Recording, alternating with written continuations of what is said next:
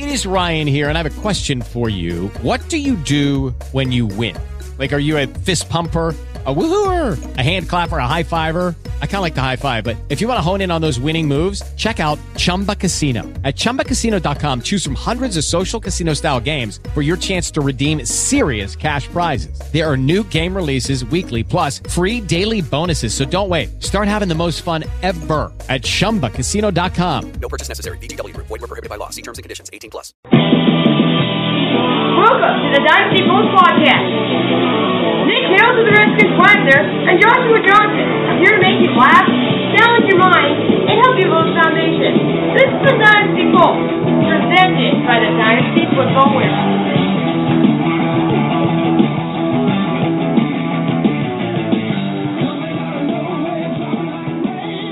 We've got to be the dumbest team in America in terms of playing the game. And I'm highly critical because of the way we give games away. We give them away, period. I say, gentlemen, and ladies,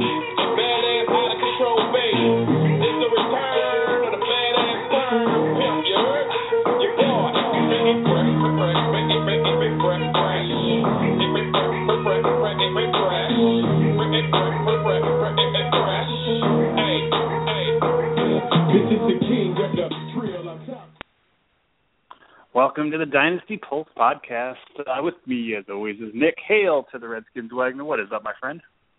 Oh, not much, Josh. It's a beautiful day here in North Idaho. How are you doing today?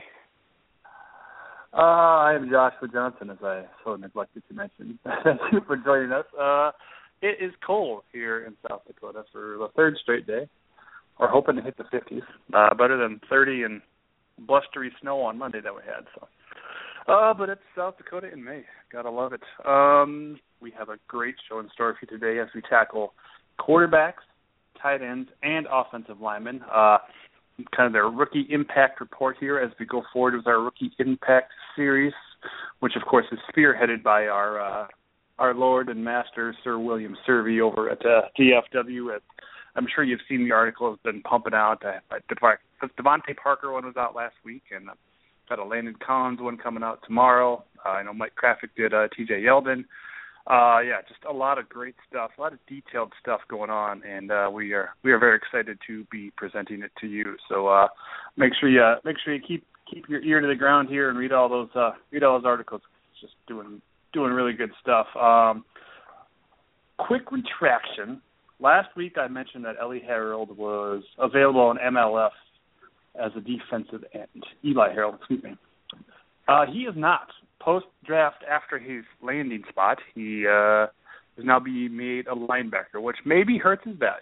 But uh, I am also writing a rookie impact series on him.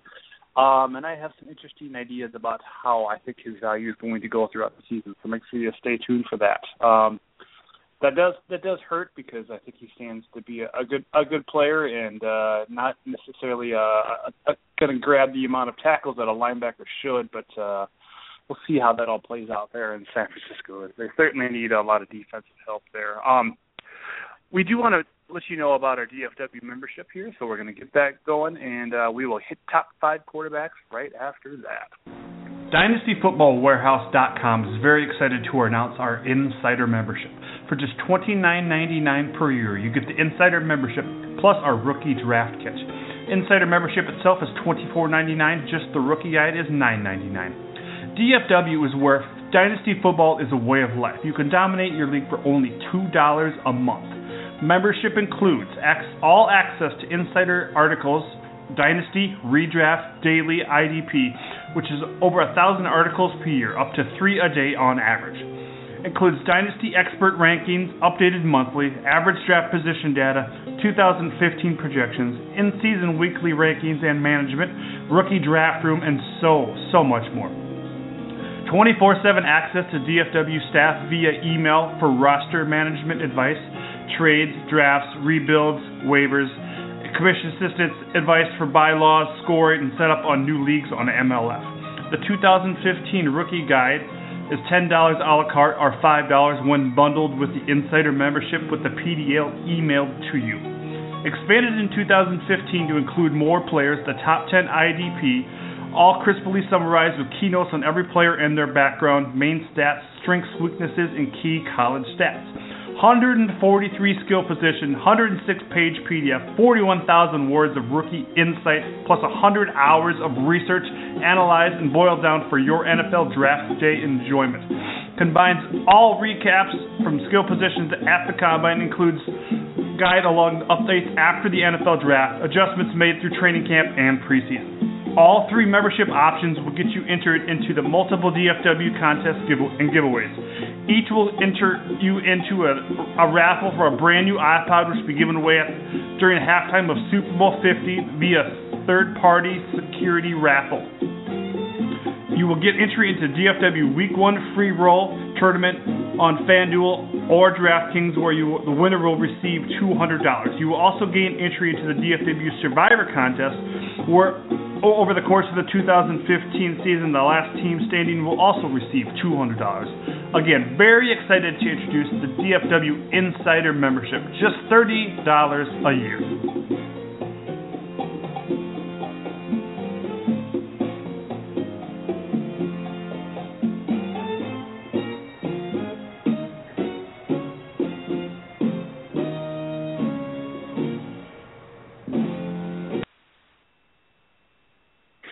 All right, so let's get to those top five rookie quarterbacks. Nick, we'll do like we did last week. We'll go in reverse.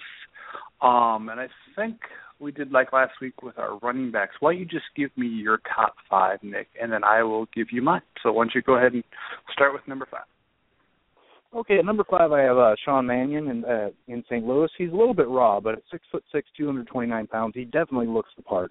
And if Nick Foles were to struggle or get hurt again, remember he missed half of last season, and then Austin Davis is the other quarterback there. If he continues to underwhelm, I could see Mannion possibly uh, getting action sooner than uh, DFW's number five quarterback Brett Hundley. Now, I would prefer Hundley in the right situation. Say if I owned Aaron Rodgers, who's missed nine games over the last five years, and my backup quarterback was nothing more than a bye week filler type of guy, then I would definitely try to handcuff Rodgers with Hundley. As you know, even Matt Flynn had a six touchdown game in that Green Bay offense. Uh, moving on to number four, I got Bryce Petty with the Jets, six foot three, two hundred thirty pounds.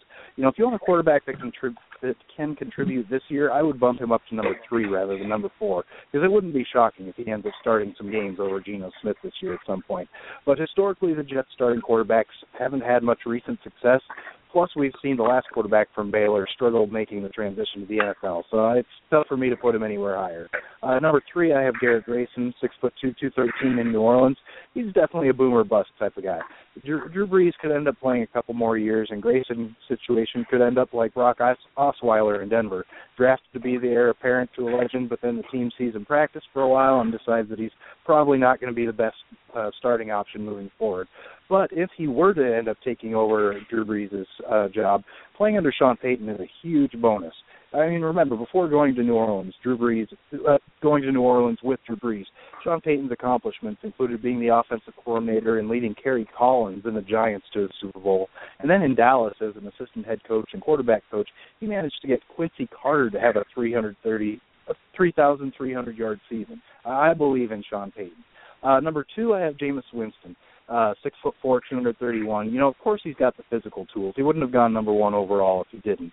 And I hope I'm wrong about the guy, but I just don't trust him. He seems to make bad decisions constantly. I just can't bring myself to use a high draft pick on him. And he wasn't perfect on the field either. You know, he had a higher interception rate than Marcus Mariota, and of course the hilarious play versus Oregon where he just kind of fell backwards untouched, fumbling the ball.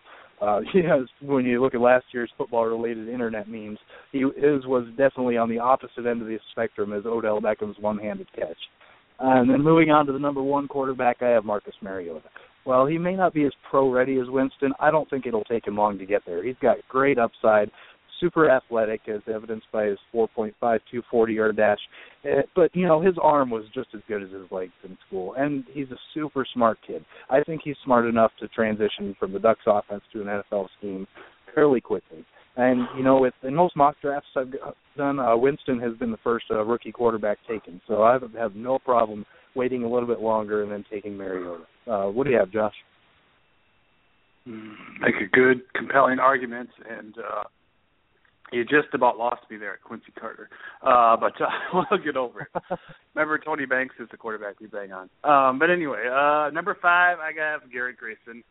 Um, and the reason I have I have Mannion at four, and the reason I have Grayson at at five and not Mannion is like like you said, I think Mannion uh, stands to get on the field a little bit sooner. Uh, you know, Drew Brees two two two solid years probably left in him. You know, probably looking at that before Grayson even sees the field. Um, you know, there's kind of that slew of uh, uh, backup quarterbacks that Brees has had over the years, much like the guys that backed up far. That just you know, we'll see we'll see whatever happens with them. And I don't know if Grayson's. I, I think it's a great spot for him to learn, and I think when he does get the call, if it's that if it's them making naming him their starting quarterback, he's certainly going to be ready. Uh, like you said, Sean Payton can do some good things, and and Grayson is is a really good athlete. I don't think he gets enough credit for that. Um, uh, he doesn't. Uh, he, I really haven't seen too much video. I mean, I, and I've watched a lot of video on him. I want to see him throw on the run. Uh, but yeah, we're looking at you know a guy that's going to be a backup for a couple of years, so it's not necessarily going to be fantasy relevant. Drew Brees owners would certainly certainly want to not want to nab him. Um, and maybe keep him on your taxi squad this year. Uh, number four, got Sean Mannion. Um, and here's the reason I like Mannion, and I I like Foles too, and it's just not because I own him. I I do like him. I don't think he's going to be a complete bust in St. Louis. Uh, that being said, I would not be surprised. And, um, but of course, they don't really have any interest in upgrading their wide receiver core. Uh, I mean, it's it's led by Kenny Britt, who's you know certainly had his uh, his moment in the past of being a head case and and then they just have a, a bunch of little burners, and that's kind of why I like Mannion as well. Is I think he might work better in that offense than than Foles. I know Foles came from the from the Chip Kelly thing, and he had some success there first year. But you know, Mannion is used to throwing to guys like Cooks, where uh, he he knows what they can do in space. He knows how to lead them to get more yards after the catch, and I, you know, we talked about him in our rookie extravaganza show a few weeks or a month or so ago now, and and Burgundy brought up the point that he kind of has a long wind up. I think they will certainly work on that and shortening that. Um, and I think he stands to have a, a good chance there to win the job uh, if if Foles falters or gets hurt again. You know, Foles is Foles is pretty slight of frame, and Mannion is just a big kid, a lot like Joe Flacco. Um, number three, I have Bryce Petty, and I do not like this guy at all. But landing spot, landing spot, landing spot, just like buying real estate, location, location, location. I think he's in a great spot. I I really do. I I got some real questions about how he's going to translate. You know, when and I don't. You know, and you brought up the the whole Baylor thing. That that might not be fair because I I do think he is a little bit more of a strong arm pocket passer uh, than RG three. But then again, you know, coming from that system where they seem to kind of play the, the street ball, if you will. Um, I, I, I, I don't know. Uh, I think it, I think it might translate just a little bit better for Petty.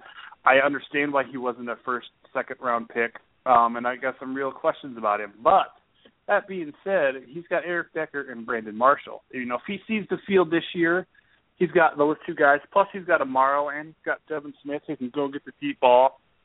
I don't know why I'm going to even say this on a fantasy show, but I think Jeremy Kerley's still a tad bit underrated. And with the right quarterback in that kind of system, I think he could really he could really benefit a, a young quarterback. Um, Geno Smith, Ryan Fitzpatrick are also there too, and you know it might be might have to go through both of those guys before he gets the chance to play. And uh, uh, but uh, this is a guy that, like I said before the draft, I was I would not touch at all didn't even want didn't even want to think about him being my top five. But now with that landing spot, I I if he's hanging around, you know, round five in my rookie draft, I I'm certainly going to nab him. You know, I have I have Flacco and Luck on, as my quarterbacks, my main quarterbacks on my teams. I know the Flacco one's not going to scare a whole lot of people, so why not grab Bryce Petty if you don't need to play him right away and you can sit there. You know, a lot of dynasty leagues have really big rosters why not? I I I can't believe I'm I'm I'm almost so, sailing myself now on Bryce Petty, but I just like the situation. They got three good running backs. They have young receivers around him. You know, this is a team that's not going with because of that defense. you know, I took I took Petty in one of our top gun mocks here a couple weeks ago. This is a team because of that defense is not going to have a top ten pick next year. I don't think so. It's not like they're going to have an opportunity to draft another quarterback high. Um, you know, Geno Smith's contract's going to be up here in a couple of years. I think Petty's got a future, and I can't believe I just talked that long about Bryce Petty. Uh, number two is going to maybe be a, a bit of a shock, but I I have officially switched Mariota and Winston around. I was Mariota all the way, all season long, and now have switched and put Winston one and Mariota two. I'm a little concerned about the landing spot. Some people are absolutely ecstatic about it, and the fact that he's got DGB, uh, namely our, our buddy Burgundy, who was on the fake fake pigskin podcast on Monday night, selling DGB like uh, like his agent, basically. Uh, but uh, I'm just a little concerned about how soon it's going to get going. I, I I agree with you, Nick. He's a smart kid. He's an exceptional athlete. Um, and they they upgraded the running game with David Cobb, another guy I absolutely love. He, they surrounded him with some really good weapons. I just think it's going to take a little bit of time to get things along. And I and I feel the same thing about Winston too. I just think he's got a, a slightly quicker road. I actually like their running backs better, mainly because I like Charles Sims a whole hell of a lot down in Tampa, and obviously Mike Evans. They upgraded upgraded the receiver core too with Kenny Bell as well. I I really like him. I think he's got a decent future there. Vincent Jackson's going to be a nice player for them. He can lean on the big tight end ASJ down there. Uh, I I just like it, and I and I'm a Florida State fan, and I and I t- really struggled to put them to to switch these guys around, but I did. I just think his his road to con- to contributing fantasy wise is going to be a little bit shorter than Mariota's, and that's why I made the switch. Nick, I heard different people pronounce this thing differently, but is it Mariota or is it Mariota? I believe it's Mariota. I think if you live on the East Coast and you're from Boston, it's Mariota. uh, uh, no offense to any of my friends up there in uh, Boston. I got I got some good friends up there, and Doug Moore and Jeff Lloyd and uh, Chris Mitchell, of course, at, at Roto Experts. Uh, I think they would pronounce it Mario, but uh, I'm done making fun of people's accents. Um, moving forward, uh, any other quarterbacks out there, Nick? That I mean, I, I know it's not D class, and I honestly don't think there's any Hall of Famers even out of these top two quarterbacks. I think we have some good quarterbacks that contribute, obviously at the top, but I just don't know if there's any Hall of Famers out there. Any any other quarterbacks that kind of intrigue you?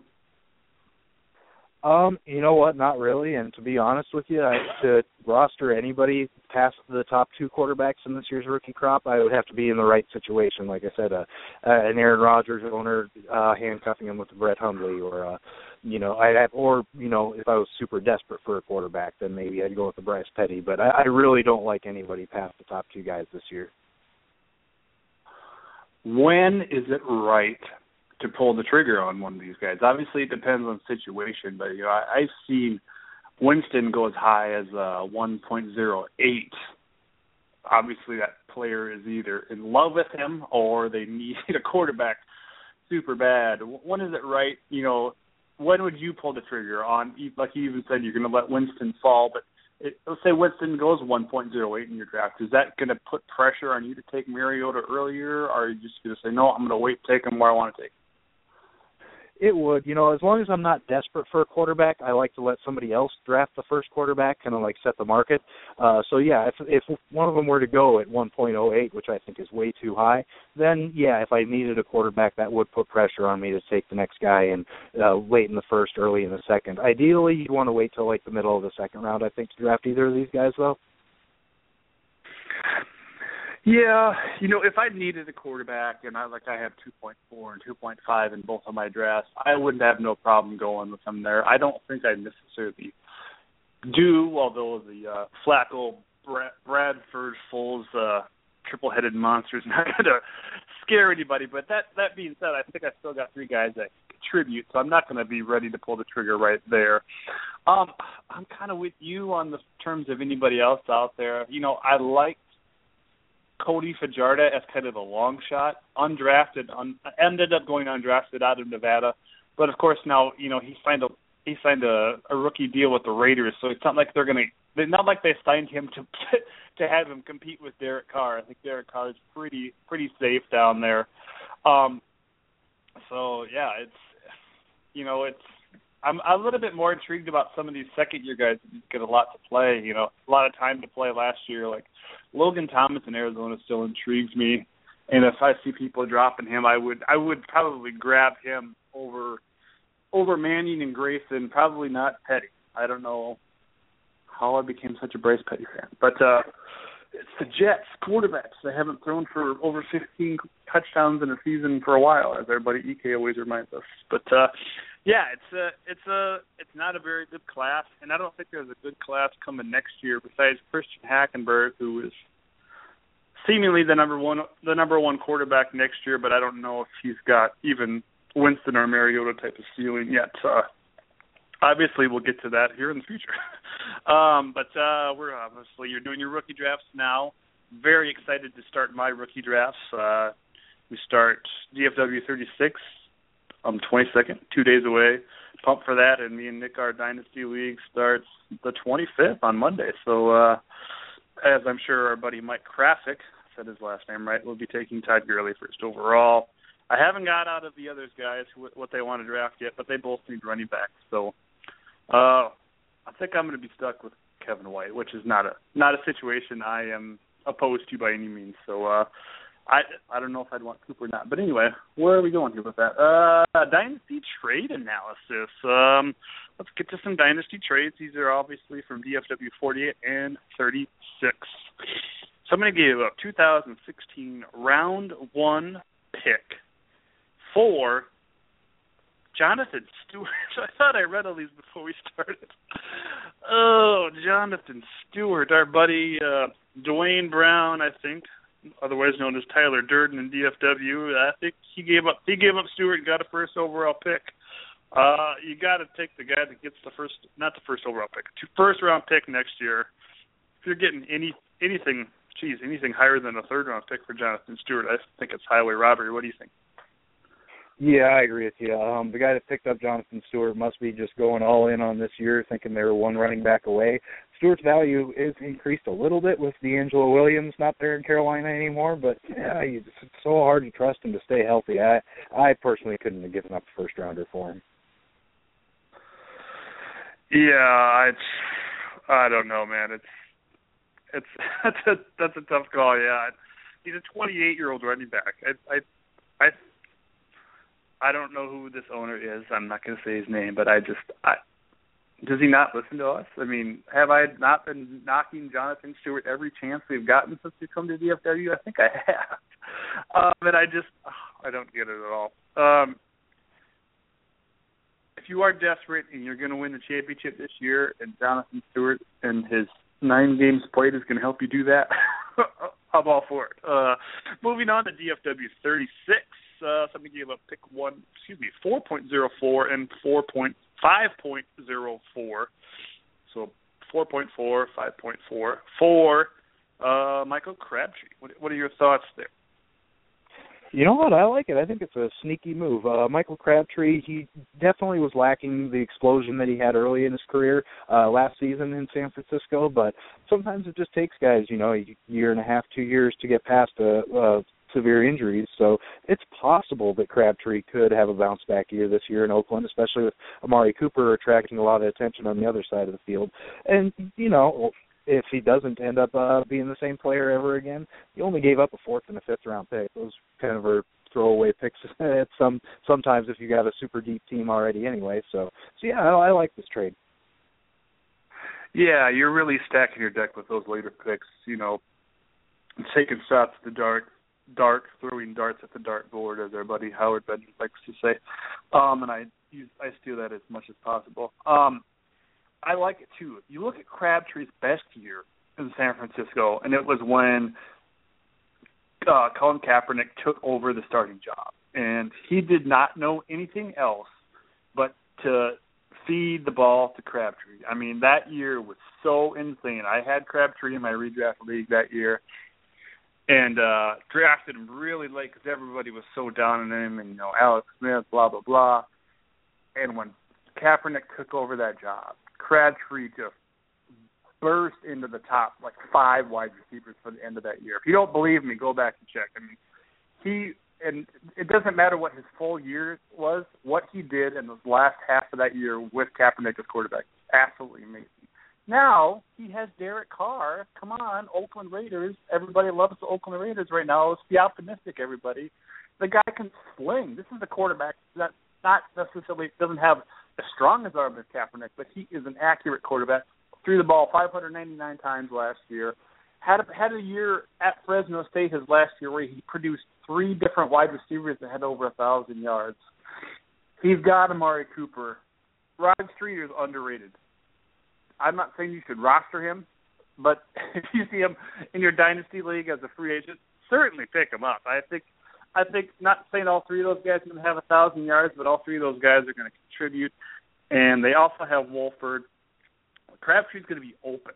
I we this, we answered a question about this in the DFW question and answer is going to be out on Saturday or Sunday this weekend, and uh, so see. You can get a you can get about five different opinions on this matter, but I I really think Cooper or excuse, Cooper and Crabtree can catch over seventy balls and uh, get close to a thousand yards there.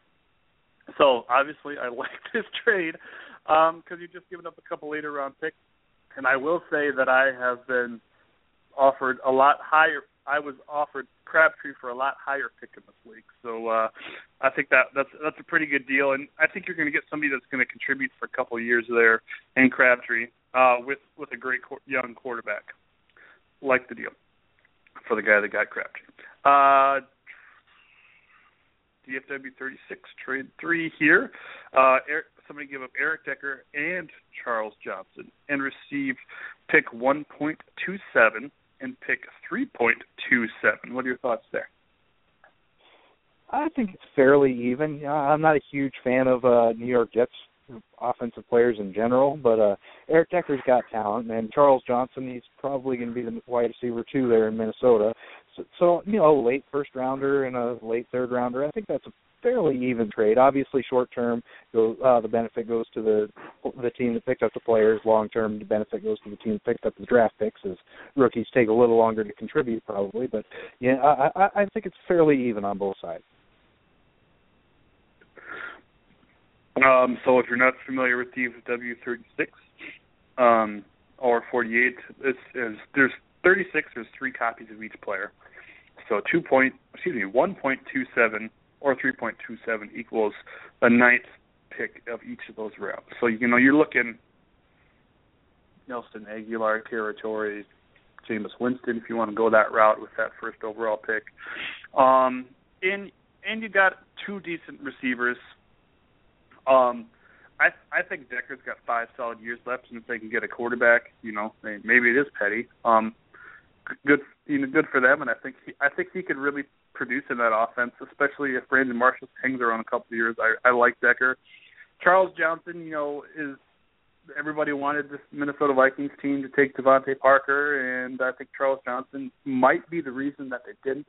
They have a lot of other weapons on that offense, and they have also, just like Oakland, they have a nice young quarterback in Teddy Bridgewater. So um, I, I like the trade a lot for the for the guy that got the two receivers. You know, you did give up 1.9 which you know you're probably going to be taking a shot on a rookie receiver there anyway. You're out of the top eight, so you're you're probably not going to be Perriman, probably not going to be DGB. You know, maybe Agholor splits that far. You know, that's kind of Tevin Coleman, Jay territory, and you got two veteran wide receivers. So it's it's certainly a risk giving up a first round pick, and I and I don't like doing that at all. But uh, it's it's not a not a bad deal at all. So, um, moving forward, um, Sal's going to be joining us here in a couple of minutes. So why don't we do um, uh, Nick rants? We do this thing every as much as possible, almost every week. It's a little thing we like to call Nick rants. It's where I give my co-host the floor to kind of rant about something that's bothering him. Um, sometimes football related. He wanted to go in that direction, but we other direction. So we we harnessed him back into uh, uh, I think John style direction here this So what do you got for us, Nick?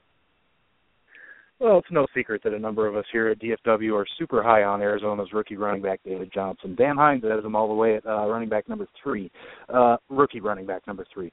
Uh, unfortunately for us, I don't foresee Johnson being a sleeper for too much longer. After just one week of minicamp, head coach Bruce Arians is already singing his praises, saying he's very, very bright and that Johnson can do anything as far as a wide receiver, running back, or fullback.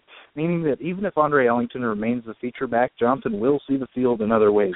I personally don't buy the hype that Ellington's going to remain the running back number one. I think Arizona and both running backs would be better served if uh, Ellington, uh, using Ellington as a change of pace back, keeping him fresh and explosive the way he was as a rookie when Rashard Mendenhall was uh, taking over half the carries. But you know what? Either way, I believe both running backs will be valuable fantasy commodities this year. Also, on the off chance that uh, Johnson plays enough wide receiver to actually be listed in, on some sites as a receiver or running back, as C.J. Spiller was in 2011 or Dexter McCluster continues to be, he could be even more valuable. And one last point I want to make on him is you know, some teams are hesitant to play rookies, but not Arizona. Their third round pick last year, John Brown, had a few nice games. You know, I'm not quite as gutsy as Dan on my ranking, but he's easily my rookie running back number five on my board. What do you think of him, Josh? Um, I've heard a lot of arguments for. Obviously, that's from DFW, and a lot and some really good arguments against him.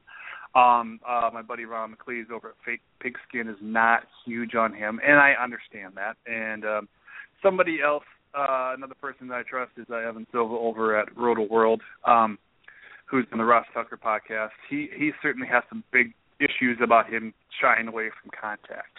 Uh, that being said, I think he's a super great flex option. You know, he's going to be a, a fun bye week replacement to watch and I think that offense is creative enough to use both of these guys in great in great spots. Um, I really banged on this offense last year for not using Stepfan Taylor enough. I think he's he's a decent running back, um, but I think they have a lot more versatile running back in David Johnson. I have Ellington in, in, a, in a best ball dynasty league, and uh, you know, Johnson might not be there by the by the time the second rolls, r- round rolls around, and I'm not ex- exactly happy about that. So I guess we'll we'll leave it at that. Uh, you either, it seems like you either like or hate this guy. I'm willing to gamble on him. If you're not, we're not gonna we're not gonna yell at you. But uh, you know, it's it's your funeral if he uh, if he becomes the next Chuck Foreman, Marshall Faulk type of player. So uh, we got Sal on the line, so let's patch him through here. Sal, are you there? I am here. How are we doing, guys? Good. It is Sal Conti, um, as I like to call you, DFW's own pulling guard, Sal Conti. Obviously, you're a little bit more than a, a little bit more than an offensive line coach. Uh, you do write some awesome stuff for their site too, but uh, we, um, me and Nick, are not offensive line coaches. As much as I love watching video on offensive linemen, I certainly do. I love watching offensive linemen punch defenders in the mouth. Uh, you are really our expert, and that's why we're we're bringing you in here today to kind of get everybody, um, get everybody up to speed with what kind of rookie offensive linemen we we see coming out of this draft. And I know they're not fantasy worthy players, but they're certainly going to help your fantasy quarterbacks and your fantasy running backs and your fantasy wide receivers. So uh, um, I guess you know I don't I don't know where you want to start, but uh, we kind of talked about looking at the first couple of guys taken in the first couple of rounds. So uh, uh, Right. first of all, how long have how long have you been at DFW?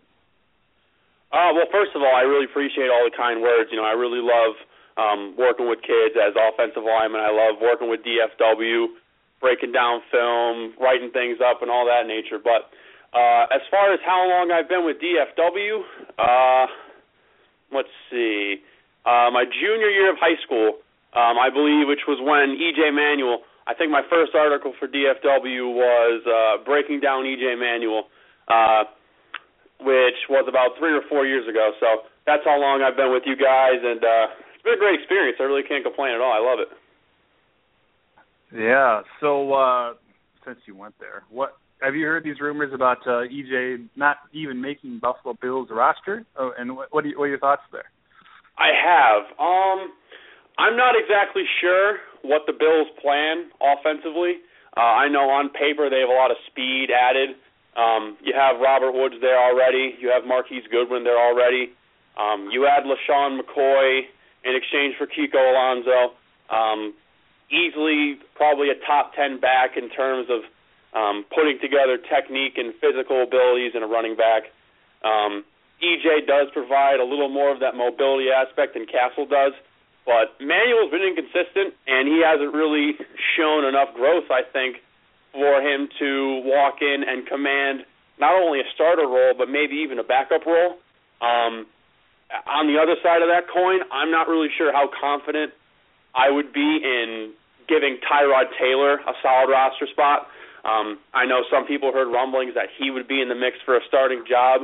Um, but I, for one, think that if you're going to give EJ Manuel slack for um, not being a complete passer mentally, um, not hitting your marks physically, then Tyrod Taylor is not going to be any better. So I think at the end of the day, Matt Cassel walks into Buffalo as the starter, um, but EJ should supplant himself as a, a supplementary backup role. Yeah, yeah, I agree with you there. If, if they were to let EJ go, I think he'd find another team a lot. And I know we don't want to get too into this here. I, I know you said he hasn't shown growth, but I just don't think they've given him enough time to develop. You know, look at where when they drafted him and what that organization has gone through. The owner died, coaching changes, and it, it and obviously that's gonna he's gonna be the odd man out in this if that if that's ultimately what happens because they've gone through like three almost three different regime changes essentially since he's been drafted how many you know just a short time ago. So it's it's a weird situation and and I think I think EJ still has the talent. I think they just need to let let him play not pull the pull the chain on this guy when he was 500 last year. I just I just I don't agree with that at all. situ- I sorry for interrupting. I think the trouble No, with the situation is that you're in the same division as you know the New York Jets, for example, and their quarterback situation isn't stable as they'd like it to be, but they feel like they have a good sense of competition and they've built their defense up from the ground up with that defensive line in their secondary. You look at Miami; they have Ryan Tannehill just extended to almost a hundred million dollar contract outside of Brady, he's probably the only guy in that division that's inked up long term. They have, you know, stability there. They've built athletes around that entire offense. And then you look at obviously the top dog in that division for the past what, 10, 15 years in New England, where you have Tom Brady, Bill Belichick, um, Josh McDaniels, all Gronk, all those great athletes and coaches. And you want to win right now for the Buffalo Bills. You know, the NFL as a whole, but especially teams that are looking to keep up with the Joneses as soon as possible. You know, it's kind of like I know Daniel Jeremiah dropped this term on uh, his podcast, but it's a it's a win now league, and and and and the NFL lives within a microwave environment in which we want to get better. You know, at the expense of not waiting too long. So if it means we we plug in that stopgap, you know, average, not great ceiling or may not help you win three to five years down the line, but he could get you closer to breaking 500 now. I think that's the picturesque definition of a guy like, you know, Ryan Fitzpatrick or a, a Matt Cassel. And clearly they're not satisfied with EJ. And has EJ gotten a fair shake? Not really. I mean, with all the different coaching regimes coming in and out, but that's just the nature of the game. And I I don't think he has the the traits and he certainly doesn't have the proven track record necessary to trump the fact that there's someone better in front of him, and that's just going to show itself come week one when Cassel's probably going to be named the starter. Okay. Um, Nick, since we're completely off subject, any thoughts on the matter? right. Yeah, I don't. I don't think there's any way they should uh, cut him right now. I don't think he's easily their number two quarterback. I think Matt Cassel definitely starts, but he's got to be better than anybody else they have on the roster. Yeah, yeah. Uh, okay. I know we started so, off talking about well, offensive line. We kind of wandered off to Matt Cassel. it, it was my fault. I started it. Um, That's all good. Um, let, let's look at the first round.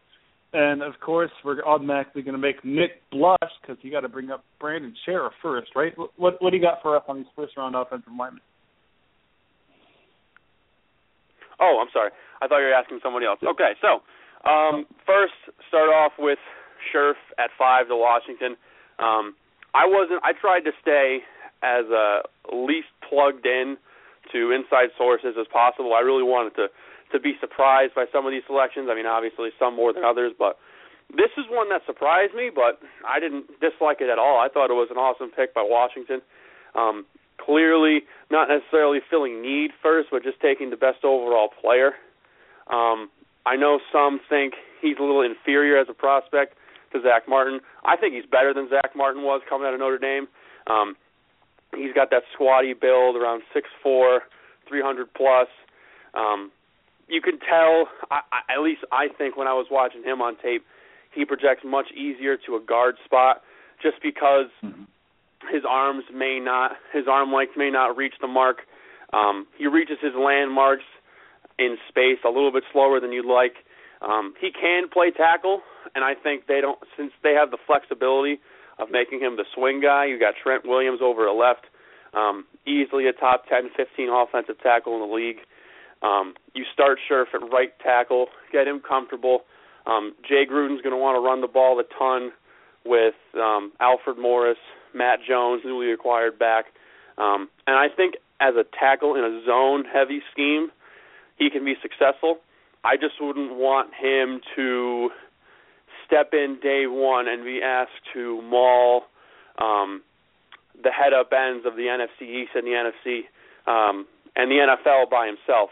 Um, that's what I like about the fits of Scherff and some of the other guys we'll get into, like a Jake Fisher, where they landed in schemes where they'll have help and they're not going to be forced to to win in a phone booth right now. Now, on the contrary, I think we'll see in the next two to four seasons, um, Scherff will eventually move back to guard, and that's where I think he can be very dangerous.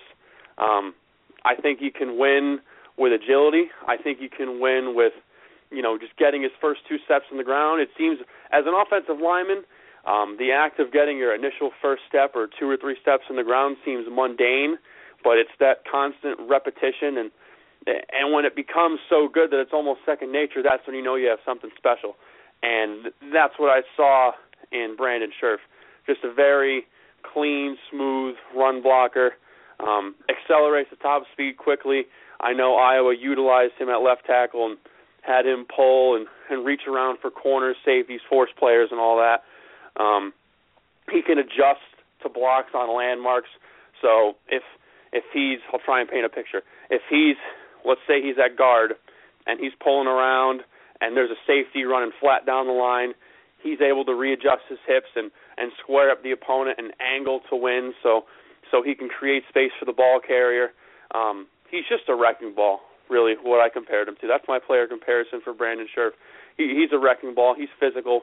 Um, he's nasty, and and he's a versatile piece on that Washington offense that I think um, he has he has some room to grow, but I think he's going to be a very solid player in their scheme. Okay, Nick. Nick, any thoughts there on your guy? Uh, you really thought he was the best player available over Leonard Williams there at the number five slot? Um, yes, I do, and I understand that Leonard Williams is a great player, and I think the Jets got a steal and a quarter at six. But at the same time, um, I, I might be slightly biased, but I think building from the offensive line, you really can't go wrong, especially when they got a better player at tackle and guard if they want to kick him in. Um, and I think there's a lot more talent on paper on that offense. Um, and the talent on that offense really doesn't make even with the win and loss column. You know, you have Robert Griffin and Kirk Cousins. You know, RG3's had his struggles since his rookie year.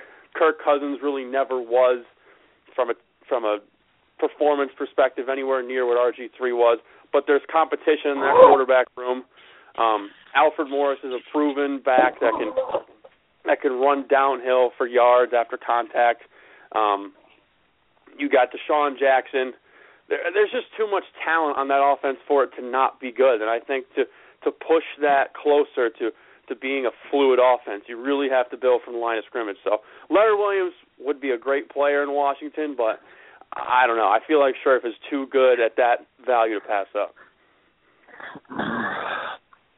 Okay, well, I personally, I I don't see him even attempting to make a go of it at tackle in in the in the uh, in the NFL. I just I feel like he doesn't have the the lateral shuffle to to do it. So, uh, what what do you got uh, for us on the next offensive lineman? On our next offensive lineman, Yep. Well, before we say that, I just want I thought it was ironic that I think Scherff's lateral agility is one of his strengths, and I think if anything, um, he's going to struggle with dealing with the big, long, freakish, athletic DNs that can just sit and anchor and leverage gaps. Um, but aside from that, I think he's very um, athletic, and he can walk in in day one and and hold his own. Now, as far as the next offensive lineman goes, um, let's go to Ereck Flowers at nine. Um, a lot of wide opinions on this player. Um, big, like sure, physical in the run game, positions his body well. Um, pass protection, a huge question. Personally, you know, I'm not the New York Giants. I'm not. I'm not grading his film specifically for one organization's needs.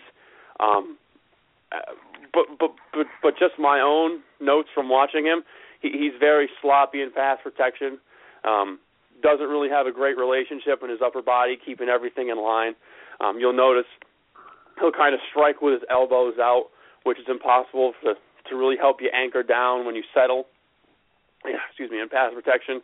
Um, he ducks his head, which makes him susceptible to double moves, and and again, if all if all of his strike is outside of his frame and and bowing from the outside in, it's going to be really hard to to sit and anchor against bull rush or speed to power, or or, stay balanced inside out against um, an inside swim. But the flip side is there's definitely a lot to work with, and I think this was a situation where Flowers displayed enough athletic ability where maybe the O line coach or run game coordinator, whoever was in that room, said, "Listen, you know, this kid displays the tools, and we think the difference between him being a contributing depth player and a above average starter is negligible. So we can iron out those kinks." I don't know if I would agree, but if they know something, because here's what we all make the mistake of saying. Uh, the the majority reaction I feel from this pick was that it was an awful selection and I understand why because he's very underdeveloped. But on the second hand, if they have a plan to use him and they have a plan to maximize his strengths, then who am I to judge? So I really can't fully call this a bad pick for now, but I think from a, a pass protection standpoint, he, he's very sloppy and and slow and not as twitchy as you'd like in a tackle that you're going to take in the top 10. Um, I think Andrus Peat was on the board. I liked him much better than Ereck Flowers. Um, DJ Humphries was on the board. If they wanted to go offensive tackle that badly and had him ranked there, I think he's a better option at that point. Um, so that pick kind of confused me. But again, I'm going to wait and see because you know the Giants are known to have good player development programs, and uh, I'll hold any further criticism on the pick until then. Okay, why don't you just, slide right into Peat? I guess he's probably the next offensive lineman. Uh, yeah, Peat was my top O lineman in this draft. Uh, a lot, a lot of people had worries about him too, um, and he was. He's not a perfect player. He's nowhere near playing at his potential yet. Um, he's still filling into his body. If you see him, if you look at other NFL players that are starting in the league right now, they're solid and and they're grown men and they're they're physically maxed out to their capabilities and now they're relying on their technique. But if you look at Peat and you look at his performance in the past couple of years, um, you'll see great great improvement. Um, kind of slow, um, not 2014, but it's 2013 season. Um, mentally wasn't picking up his landmarks quick enough, wasn't progressing stunts mentally, um, getting beat with outside back to inside moves, and, now I saw a much better player in 2014, um, protecting for Kevin Hogan and the Cardinal. Um, a very intelligent pass protector. Um, in the four or five games I charted, I don't think he missed a single stunt. Um, saw about 15 or 20 in that span. Um, he uses his. He, he, he's just an intelligent player that I think a lot of other linemen in this class don't have. Um, in the Washington game. He went up against uh, Shaq Thompson and, Hau'oli Kikaha. And Kikaha was very explosive off the ball and probably had a, a tick more speed than Peat, but Peat used angles and, and he used great recovery agility, and that's something that I talked about in my uh, my eval of Ronnie Stanley, um, who we'll be talking about 12 months from now probably. Um, but recovery agility is huge when I look at offensive linemen if you're a step beat on the edge in pass protection, So if you're kicking back and and the defender might might beat you to the edge and and try to make a move back to the inside to make a play on the quarterback, it's that extra twitch, it's that shuffle step, it's that it's that quick reset of the feet and and and main, maintenance of inside hand positioning um, to keep the demeanor and not fall apart when you're beat. Um, and it's just a split second. It's not something you can measure in a 40-yard dash. It's it's not something you can measure in a 10-yard dash. Um, it's really not something you can measure at all. It's just something you got to see on film. And, and Peat has great recovery agility. Um, he's a smart player that knows where to put his hands and where to position his shoulders and just how his how he can anchor and, and he's putting it all together and and just looking at how he progressed from freshman to sophomore to junior year and, just projecting how he will improve because he's still growing into his body. I think he's a big physical smart player that will be very very productive for the Saints. Okay. Um, let's uh, since we're running kind of long here, let's let's skip ahead to Lincoln Lincoln Tomlinson. Uh, were were you surprised at all by by that pick? Um, I think this was another case of a team drafting according to their own needs, and I, I think the reports were true that some teams had a third or fourth round grade on him, while others had him in that 20 to 25 range, and and some others were closer to the second round. And as a whole, I wasn't really surprised by this pick as much as others. Um, he wins in a phone booth, stocky, strong. Um, playing in space isn't necessarily his forte, but he does mobilize power and has great balance. Um, Detroit has a slew of backs in the backfield now. Uh, recently acquired Ameer Abdullah, uh, in addition to Joique Bell and Theo Riddick. Uh, they clearly want to put an emphasis on the run game, and in order to win downhill vertically and and bully those other defenders in the NFC North, um, they're really focused on attacking that aspect of their game. And I think it was a great pick because it, it fits what they want to do schematically and from a philo- philosophical standpoint on offense. So I was all for it. Okay. Well, in a in addition to being a huge Redskins fan, uh, my my co-host Nick is also a a massive Oregon Ducks fan, um, and I think I said Oregon, right? Uh, uh, so what do you what do you got for us on? Uh, uh, these, I think these are probably two of my favorite offensive linemen, just not the university they came from. I just I just really think they are very, very good players. What do you think about uh, Jake Fisher and Hroniss Grasu? The Hroniss Grasu, the the budding ten year all pro, right? Yes. uh, I'm going to start with Fisher first. Um, I know there were Okay. some questions about Cincy going offensive line in both the first and second round. Um, but I think if you look at the film and you look at what Cincy's done this past season, it'll make a lot of sense. You know, you already have Whitworth and you have Andre Smith. Whitworth's a pretty good player. Smith is you can win with Andre Smith, but I don't think he's anything special. Um, not like Whitworth is. Um, and when you look at what they've done on offense this season, they like to optimize a lot of um, multiple offensive line sets. So you'll see six offensive linemen in the game. On occasion, you'll see seven offensive linemen in the game. And not only does that mean you need more starter quality offensive linemen, but you need more reserve quality offensive linemen. And I think Fisher and Ogbuehi can walk in, you know, in that first season and if not claim that sixth or seventh offensive lineman role, at least be a key backup and get ready to fill in at any time. Because it's hard enough to make you'll see teams all across the NFL, you know, fail the Carolina Panthers for example. They have two tackles right now that are probably backup quality compared to what the rest of the league has. But now if you want to take that the next step and have six or seven legit, maybe even eight quality starters, then you need some depth. So I think it makes perfect sense for them to go offensive line in both rounds. Um, as for Fisher as a player, he's big. He's a former tight end, defensive end body in high school. He has great hands. He might be the most athletic tackle, if not one of the most athletic tackles in space in this class. Um, physical, really plays to his technique well and thrives in that zone scheme in Oregon. He will have his struggles against stronger edge players. Um, his upper body strength and back is not as strong as others uh, seem it is to be um, because he wins with raw technique and leverage.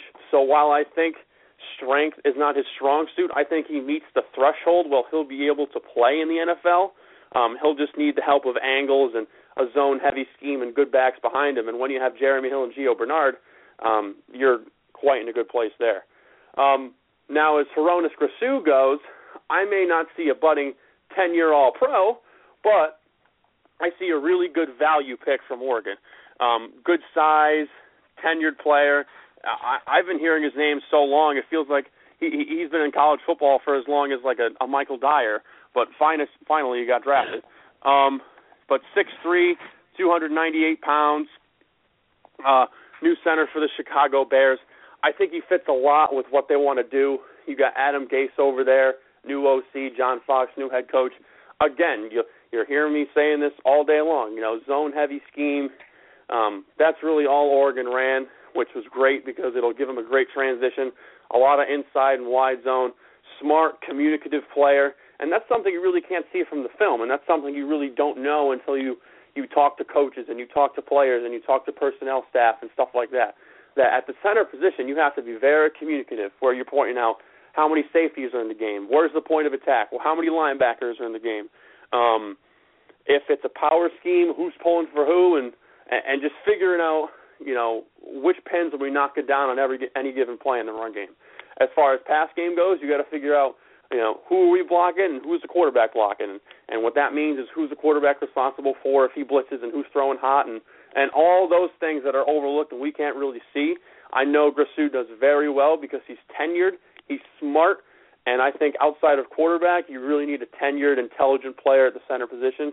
Um, he won't be thrown in the fire right away, but I think given two or three years, you could see a uh, a good, solid starter at the NFL level. Okay. Um, Nick, any questions there? Uh, yeah, I want to move to a different center, uh, Cameron Erving. Well, he was listed at center going into the draft anyway, but then he was taken in round one by Cleveland, who uh, still has Alex Mack there in the house. Uh, where do you see uh, Cameron Erving uh, filling in on that offensive line? Um, I read one report, okay, from a source to me that they're working him out at right tackle. Um, whether that's a good thing or a bad thing, I'm not sure because again, uh, I actually graded him out the previous season when he played at left tackle, and I saw a player with potential, and that still needed to grow into his body, but he had a lot of trouble adjusting his hands um, when anchoring down and power stepping. And then you saw a totally different player at center. Um, but obviously, like you said, Alex Mack still in Cleveland. I think two things to watch for here. I think Erving. I think when you look at a player like Brandon Scherff, his his position will probably start off at tackle and he'll work inside the guard. Where I think that Erving will get thrown into the fire in the same manner. So he'll probably get reps everywhere because realistically, he he can play all five positions on the line. In the short term, I think he'll see reps at guard, and you'll see Greco pushed out to tackle, and then with Alex Mack, I mean, you got to figure Mack was almost a Jaguar, um, but given all the contractual obligations, he stayed in Cleveland. So I think we see Mack. I'm sorry, we see Erving. I see Erving as um, the replacement for Mack down the road. But right now, I expect to see him play some snaps at right guard. Well, and you look at Cleveland too. This team obviously is committed to running the football because of their qu- questionable quarterback situation. We'll put it that way.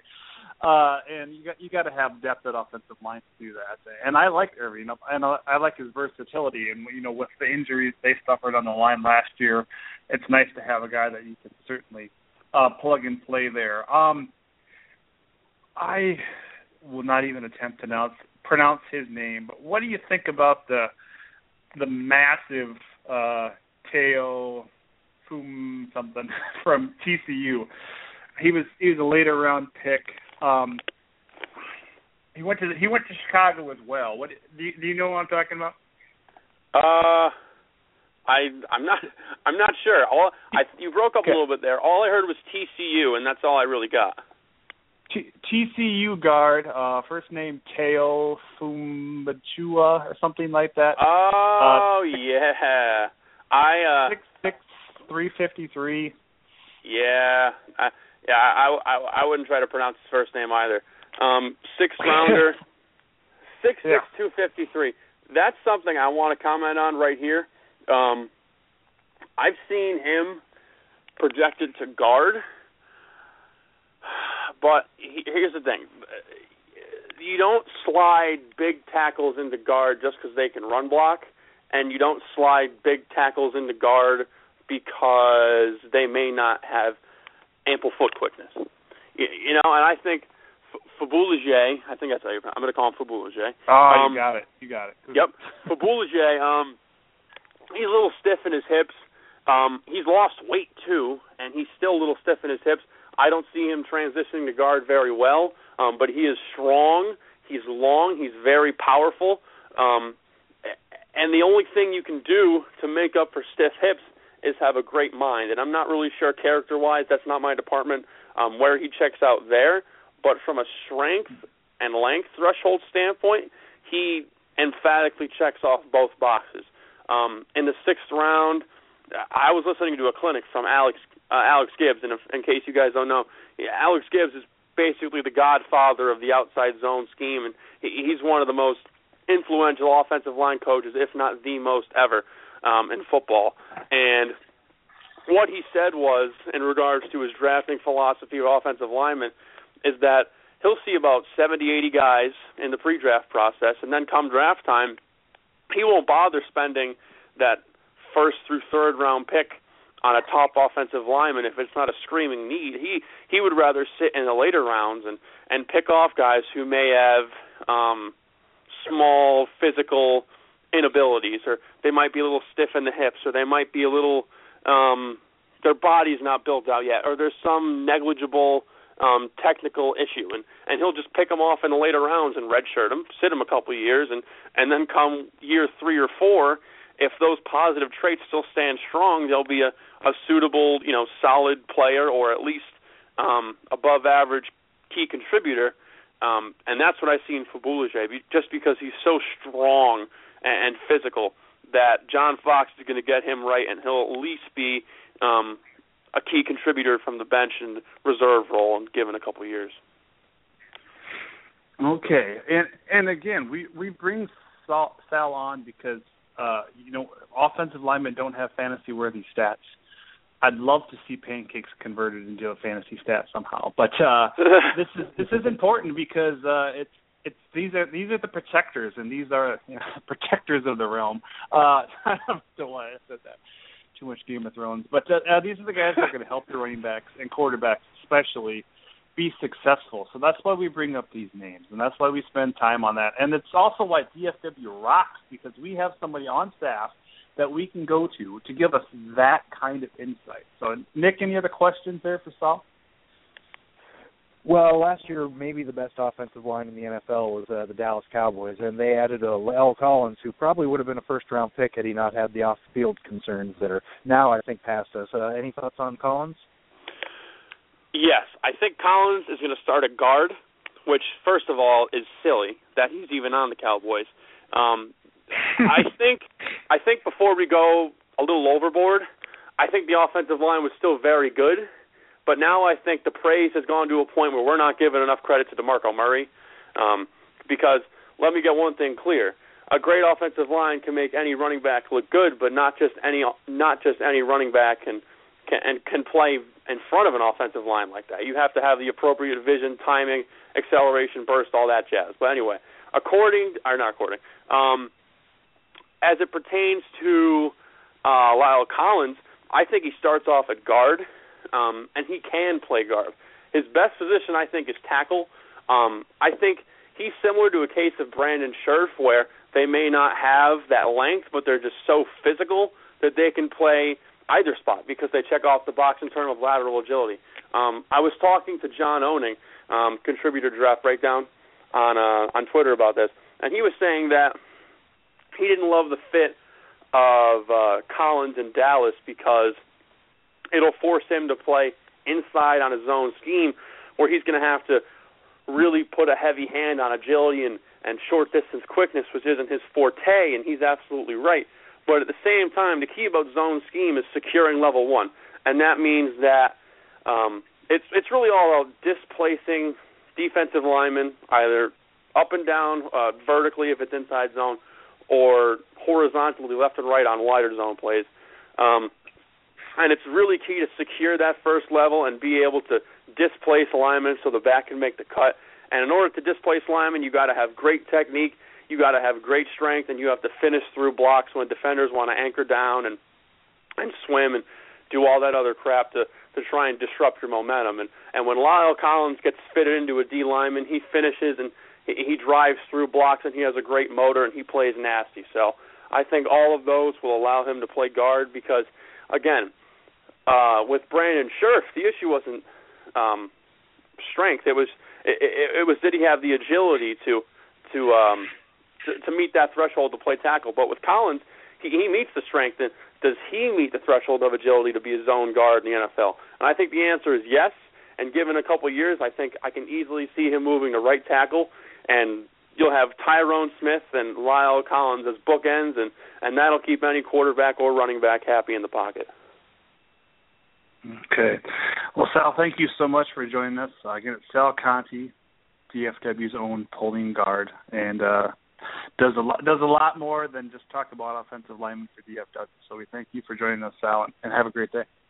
Thank you very much. Have a good one, guys. Appreciate it. Yep. All right. And and again, if you you know if you wonder why we talk about offensive linemen just as long as we did, it's because these guys are going to help your play your other fantasy players be successful. We talked about linemen more than we talked about quarterbacks because it's going to be paramount to a lot of these teams' successes. Um, uh, Nick, before we move on, I just wanted to get your thoughts on on Mariota, Tennessee, a little bit. I noticed when that pick was made, some Tennessee players were hanging around and they were not very together, not very happy about that pick. Namely, some receivers. Uh, now I know Justin Hunter's got a lot more issues than making fun of his future quarterback, but uh, I I didn't like that at all. And then I also saw almost immediately that uh, offensive lineman Taylor Lewan, who was drafted last year, said, "Well, Mettenberger's not exactly going to roll over and let Mariota take the job." Which I I don't necessarily disagree with a statement like that, but you don't want these guys taking sides already. I mean, I mean, I mean, it's going to be a healthy competition, but does, does that concern you at all in Tennessee? And do they just need to get a, a shorter leash on this team, maybe? Yeah, I was really surprised. I saw the video as well of the two receivers' reaction to the drafting of Marcus Mariota, and I mean Justin Hunter. Really, try catching 30 passes in a season before you start complaining about roster movement. yeah, yeah, uh, most definitely. All right, so we we still have a whole lot to get to today. Um, and again, we had Sal on to talk about offensive linemen that long because we feel it is vitally important to the success of some big players, especially these rookies. Uh, so uh, you know, make sure you listen listen to that carefully if you're off if you're put off by that a little bit. But let's get to our uh, our first dynasty dilemma as suggested by Mr. Sean Kirby, who coincidentally is going to be here next week as we break down IDP guys. Uh, Dr. Kirby, as I like to call him. But uh, we got Gronk versus uh, J.J. Watt.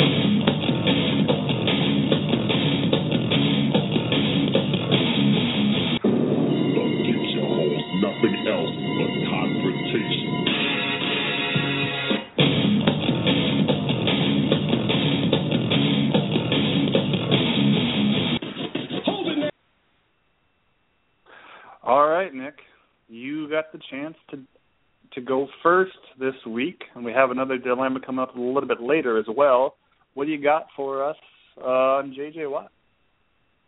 Well, you know, I don't hate Gronkowski, but I just can't bring myself to use a first round pick on a player who hasn't played a full 16 games since 2011 and has only topped 1,000 yards in two of five seasons. Look at 2012, under 800 yards. 2013, under 600 yards and only four touchdowns.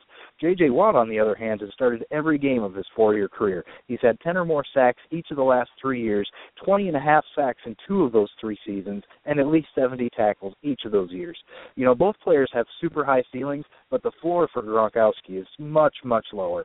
And also, as DFW's Sean Kirby pointed out in part two of his amazing IDP 101 series, last year Gronkowski scored 14% higher than uh, the number two tight end, while J.J. Watt scored a whopping 96% more points than the DL number two. Yeah, also, you got to wonder as far as uh, when when Tom Brady decides to hang up his cleats, how's Gronkowski going to do with an average quarterback? I, I would take J.J. Watt a hundred times out of a hundred. Um, I I agree with you there, and I think we're going to see uh, what uh, what Gronk can do with Jimmy G a little bit early in the season, and I think I think when, if and when, if and when, uh, when Brady leaves, I think Gronk is still going to hold some decent value as opposed to maybe the rest of the the offensive players um, in that system, and maybe their running backs will actually be worth some crap once that happens. But uh, first and foremost, I am not a Gronk fan. Um, you said you don't hate him. I kind of do hate him. But anyway, um, that being said, I approached this with challenge with this challenge with gusto because um, my son Henry is yelling at me right now under his breath because I don't like Gronk. Um, uh, I certainly am not blind to him being very talented.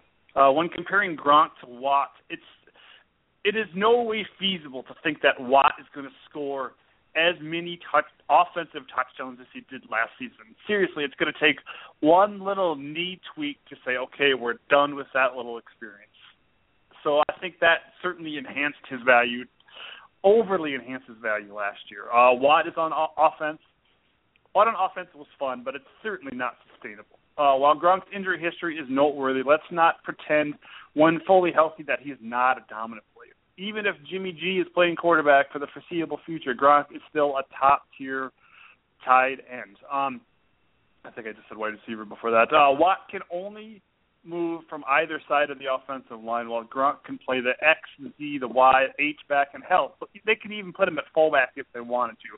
I'm not sure if they've done that. I haven't watched a lot of film on Gronk, but I, I think I mean, you don't really need to. I think he could slide out of that fullback position. I know when we're playing Madden that's all my son Henry does is throw at Gronk, and I can't defend it. Um, many def- many defenders need to be aware of where Gronk is pre-snap, while just offensive linemen, excuse me, offensive tackles and tight ends and maybe even fullbacks need to be aware where where Watt is, so they can get ready to chip him. Clearly, the knee is now past Gronk, and I think he has officially dethroned Jimmy Graham as uh, as the top tight end uh, certainly last year at this time, Jimmy Graham was alone by himself as number one tight end. I think Gronk has certainly dethroned him in that aspect.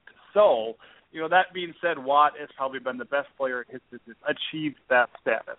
So there is a little bit of a worry about sustainability, but I think, you know, any anything could happen to, you know, either one of these guys. I'm certainly not wishing injury on either one of them.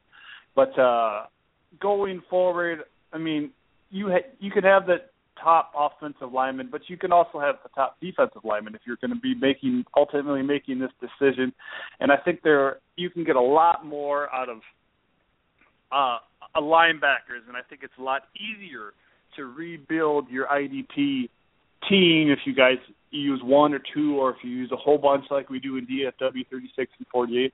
I think it's a lot easier to rebuild your IDP than it would be to replace a guy like Gronk. And if you want to vote on this dilemma before Nick rebuts here, please go to dynastyfootballwarehouse.com and cast your vote.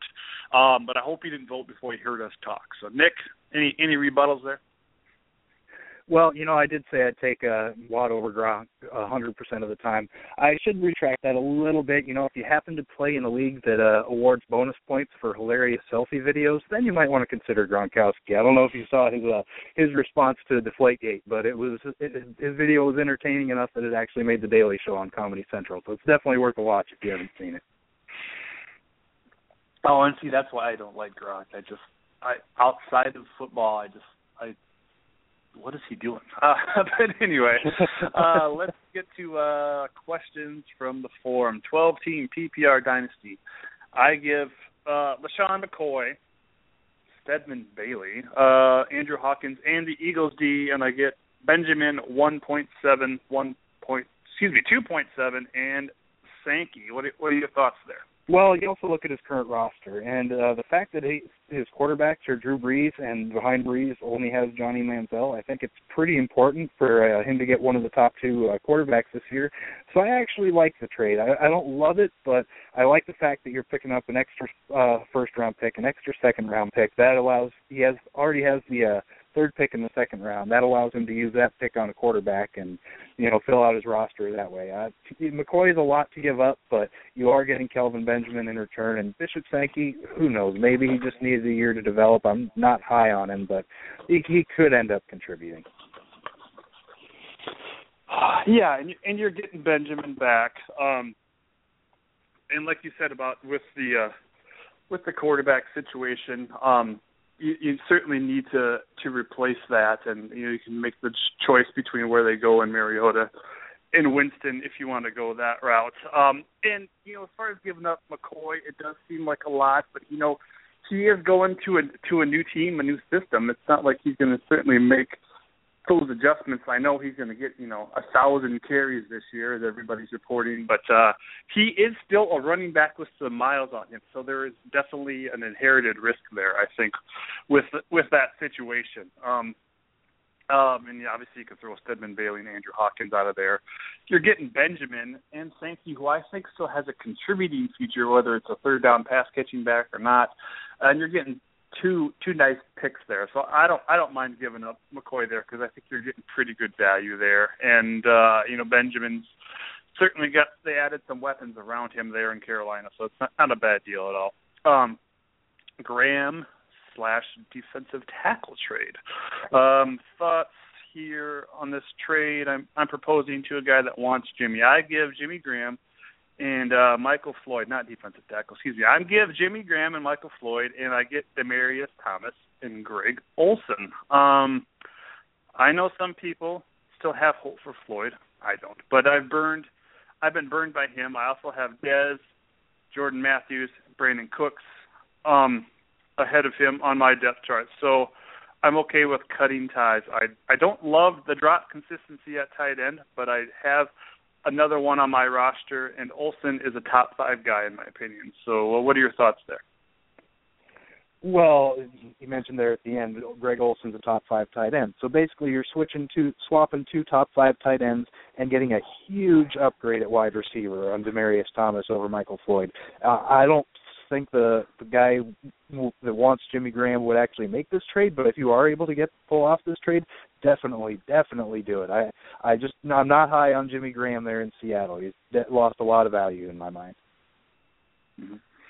Well, and you you do run into the risk of what what happens to Demaryius when Peyton's gone. And did, I believe they just did they sign him or did they just franchise take Demaryius Thomas? I believe that was a franchise tag. I'm not 100%, but I'm pretty sure that was franchise. Yeah. So if that's the case, you know, you know, Demaryius Thomas isn't going to be necessarily beholden to Denver. You know, I think if Peyton says, "Okay, I'm going to retire at the end of this year," I think they're going to be ready to to maybe break up the ship a little bit, and Demaryius could be getting some some big money at a potential on a potential playoff team somewhere else. And I think he is a very special receiver who's been able to extend Peyton Manning's career. I think he is certainly, you know, one of the one of the top two or three receivers that have ever played with Manning. You look at Harrison and, and Reggie Wayne, obviously, in there in there as well. I think he is that type of player, and obviously he has proven it time and time again. So, yeah, I think it's a good deal, and um, I'm not ready to write off Jimmy in Seattle, but you got to be got to be a little bit nervous about that scheme and how many touches they're going to get him, and what's moving forward. And if you're giving up Michael Floyd and getting Demaryius Thomas, I don't care who the other player is. I I like it. Um, um, moving on, AJ or Julio. I have a ton of people that are really high on Julio, and some are down on AJ because of his injury-riddled season. Um, should be seasons there, but I think AJ could be a number one fantasy wide receiver this year. I've been offered AJ for Julio straight up. So you so I want to know what you think. Should I ask for more and how do people feel about both of those guys? Julio's foot kind of scares me too. What are your thoughts there, Nick?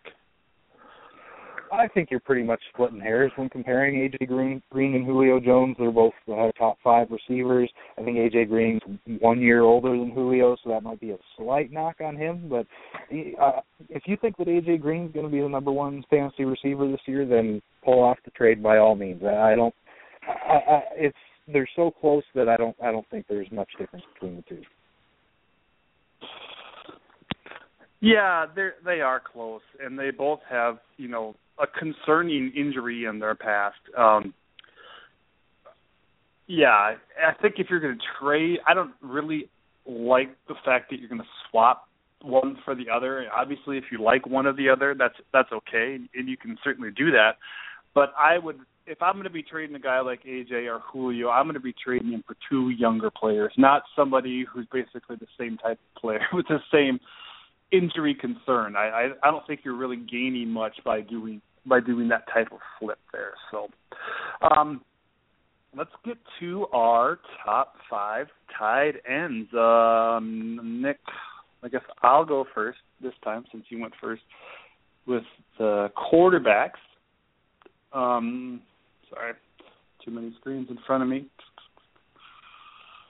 My top five, starting from number five. Uh, this is going to be a little bit of a long shot, but we're talking about a guy here who only had 61 catches in four years at South Carolina, and Rory Anderson, coming out of nowhere. But this, as like I like I said earlier, this is my dart.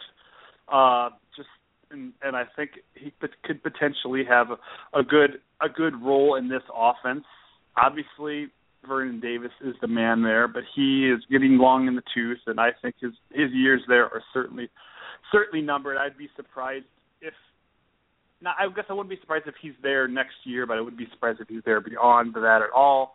I think Seattle, excuse me, San Francisco. Can't believe I just screwed those two up, but uh, considering their history with each other, but I think San Francisco is certainly ready to be done with Vernon Davis, and Rory Anderson could slip in there. This guy is basically the same size as Devin Funchess but he's played tight end throughout his whole career, so he understands the position a little bit more. He also has some nice skills to uh, that translate into a decent receiver too. This guy can go downfield, he can go in motion. Um, not a whole lot of film on him, but he certainly is an intriguing player to me. Four six, four seven speed out of a tight end who knows how to actually play the position. I really like it, and I think he could certainly contribute. Uh, number four, I got Jesse James out of Penn State. Of course, went to the Pittsburgh Steelers. Um, big, big kid, six seven. You know, when you see a six seven tight end, it's kind of like the the the the waters are parting and there's a light, and you're like, okay, we can work with this. You know, and he's got Big Ben Roethlisberger and only you know the 97 year old Heath Miller in front of him. Essentially, I know they got some other blocking tight ends, but I think James is going to maybe start out as a blocking tight end, but I think he could be a decent red zone guy. And I think having the quarterback like Ben Roethlisberger, who can basically get the ball to any receiver, any size, anywhere, is certainly going to help Jesse James' value. I think he's going to produce numbers in the NFL that's going to dwarf anything that he ever did in college because he dominated absolutely nothing in college. But the size is there to work with, and I really, really like Jesse James in Pittsburgh. Uh, number three, and I know I'm really high on this guy, MyCole Pruitt going to the Minnesota Vikings. Only Kyle Rudolph ahead of this guy. Only only six two, which is kind of small for a tight end, but he's 250 solid pounds of muscle. Can play the slot. Uh, can be a motion man. Knows how to block.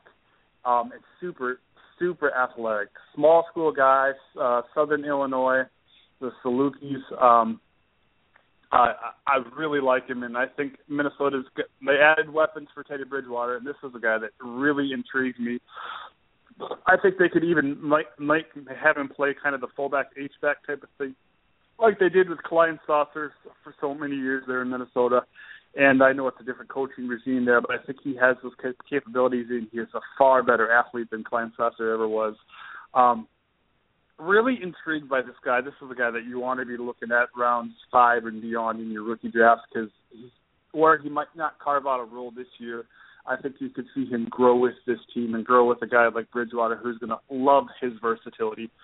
Number four, number two, excuse me, I have Clive Walford.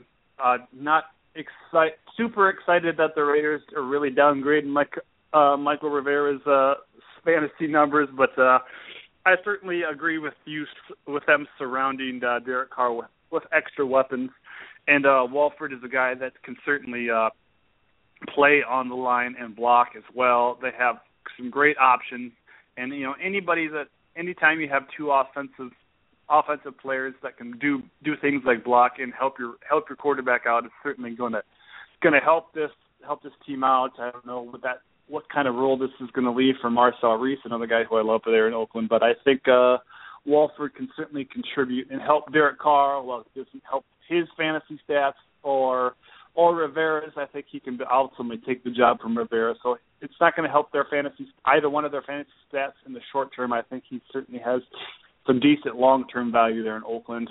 Um, and number one, by far number one, I think is Maxx Williams.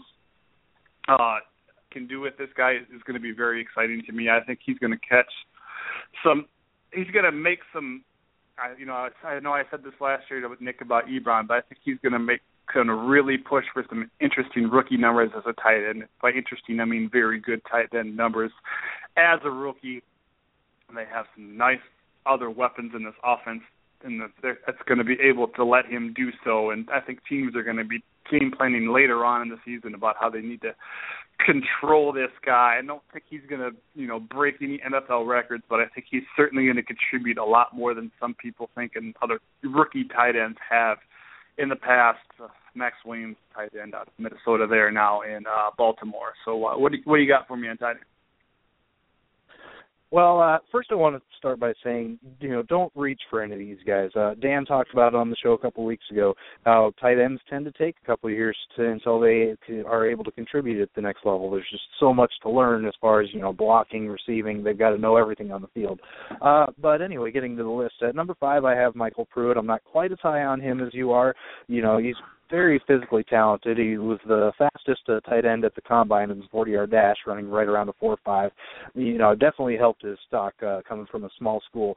Super talented, but he's stuck behind Kyle Rudolph, and that's the only reason I'm not as high on him as you are. I, I like Kyle Rudolph there in Minnesota. I think it's going to be tough for Pruitt to put up you know quality fantasy numbers for as long as uh, Rudolph's there and healthy. Uh, number four, I agree with you. I got Jesse James there in Pittsburgh, six foot seven, like you mentioned. Uh, the Steelers kept him in state. He went to Penn State University, tall enough to be a red zone target. And yeah, Heath Miller is getting a little long in the tooth. I could definitely see him being their starter there in a, in a couple of years. Uh, tight end number three, I've got uh, Tyler Kroft in Cincinnati, six foot five, two forty six. The Bengals use two tight ends a lot. Um, if I had to pick one of the one of their two tight ends, I would go with Tyler Eifert. Definitely, he's better to own. But Kroft slides into that Jermaine Gresham role, and you look at Gresham's numbers in five years in Cincinnati. Never did he have a season under 450 yards or four touch, four touchdowns. So that, I think that's a pretty decent floor for a rookie tight end. Uh, in our top two, uh, we agree. Uh, number two, I got Clive Walford. Also, there's a lot to like about him. He's a former basketball player, so those uh, that tends to translate to the tight end position pretty well, historically speaking. Anyway, he was a four-year starter for Miami, who's got a long history of a uh, recent history of good tight ends in the NFL, and he gets to play with a talented young quarterback. He's not the best blocker, but that doesn't matter in fantasy. Uh, and he definitely kills Mychal Rivera's stock there in Oakland. And of course, the tight end number one, he's pretty much everybody's consensus number one tight end rookie this year, Maxx Williams in Baltimore. Got good hands. He's got a number of highlight reel catches on his resume, and he should start sooner rather rather than later. Even if Dennis Pitta is healthy to start the year, which I heard he's not going to be now, you know, you just can't ever count on Pitta to stay healthy. He's only played seven games over the last two years. He's the number one tight end, but don't overpay. You know, like I said, tight ends usually take a year or two before they start to produce, so there's no need to spend a late first round pick on a tight end. If he goes before your second round pick and you need a tight end, just target Walford in a round three. Yeah, yeah, most definitely there. And, and I wanted to add too about uh, MyCole Pruitt. Not not only was he the fastest tight end at the combine, but he was in the top five at all drills of tight ends. He was in the top five in all of those. Uh, ran a faster 40 time than Justin Hardy. Uh, out out jumped in the vert Cooper and Kevin White. Uh, and um,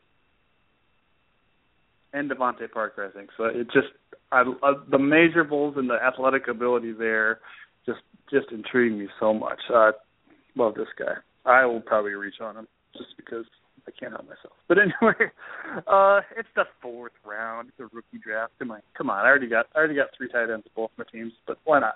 Um it's a it's a dart. It's a dart. Um um moving forward, um new segment that we're kind of playing around here with. What would you trade for?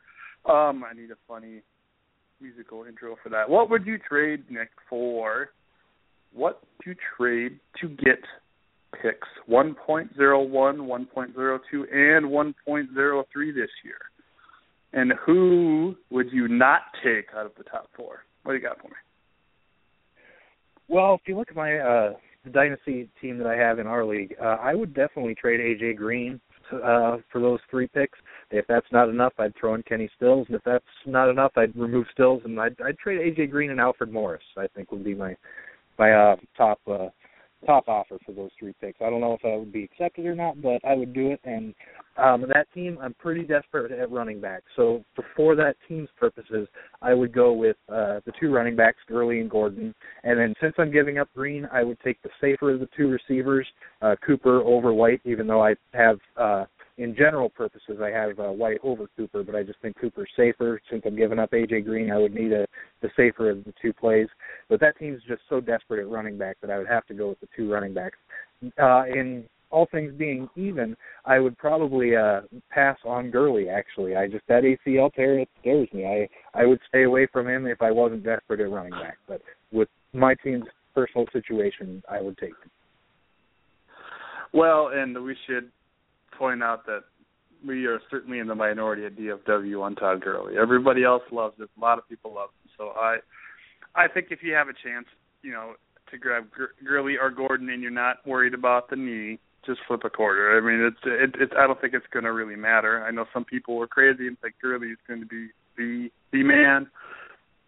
Uh, but anyway, we won't get into that. Um, I would love to just trade Andrew Luck and get all three of these picks, but I don't think anybody's holding all three of these picks. So you're, you're probably looking at making a couple trades. Um, and geez, I don't know if I have the goods. You know, I don't know if I have the goods in either of my team to actually offer that up. Uh, but let's let's combine a couple of my dynasty teams. What if I was to give up, uh, you know, maybe Andrew Luck and get two of those picks, and uh, Jeremy Hill and get another one, or you know, I, geez, I just really it's, hard for me to do this because I don't think I have the goods to actually do that.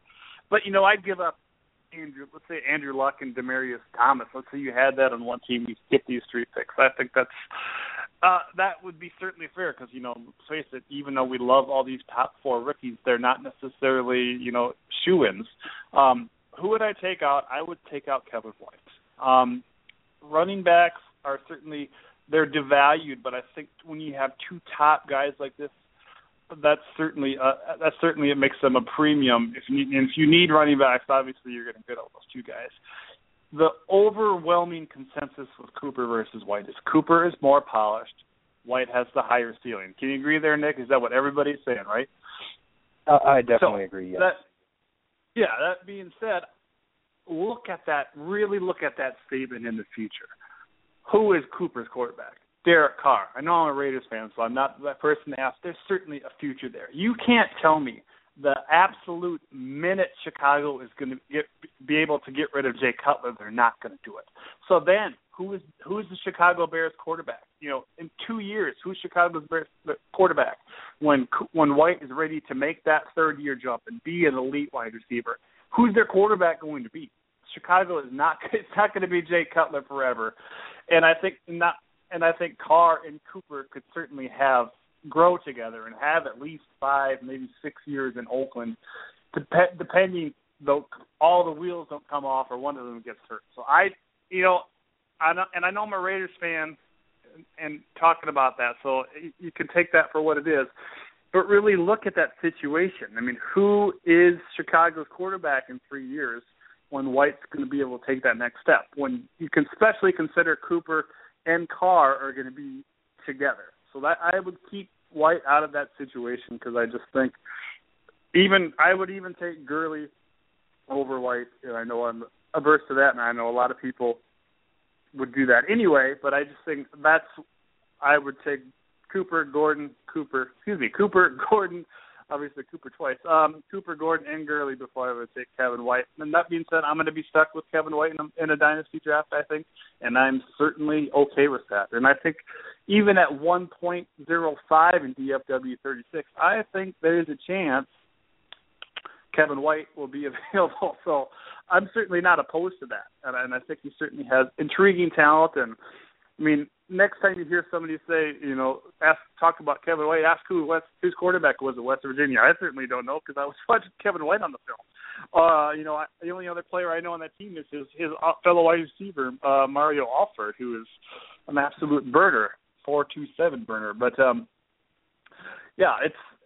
I wish I had the goods to try to get to trade up into a, a draft like this, but uh, you're going to be, you know, maybe you could offer even offer if you really believe in these top four guys. I don't think there's going to be top four guys like this next year. So if you can if you can mortgage your future picks, maybe that's that's not a bad idea. But uh, interesting question. Not anybody's going to go out there and do this, but it's certainly an interesting question to bring up. Uh, let's do the short dilemma musical clip as we get to another dynasty dilemma dilemma as we pit Danny Shelton versus Leonard Williams.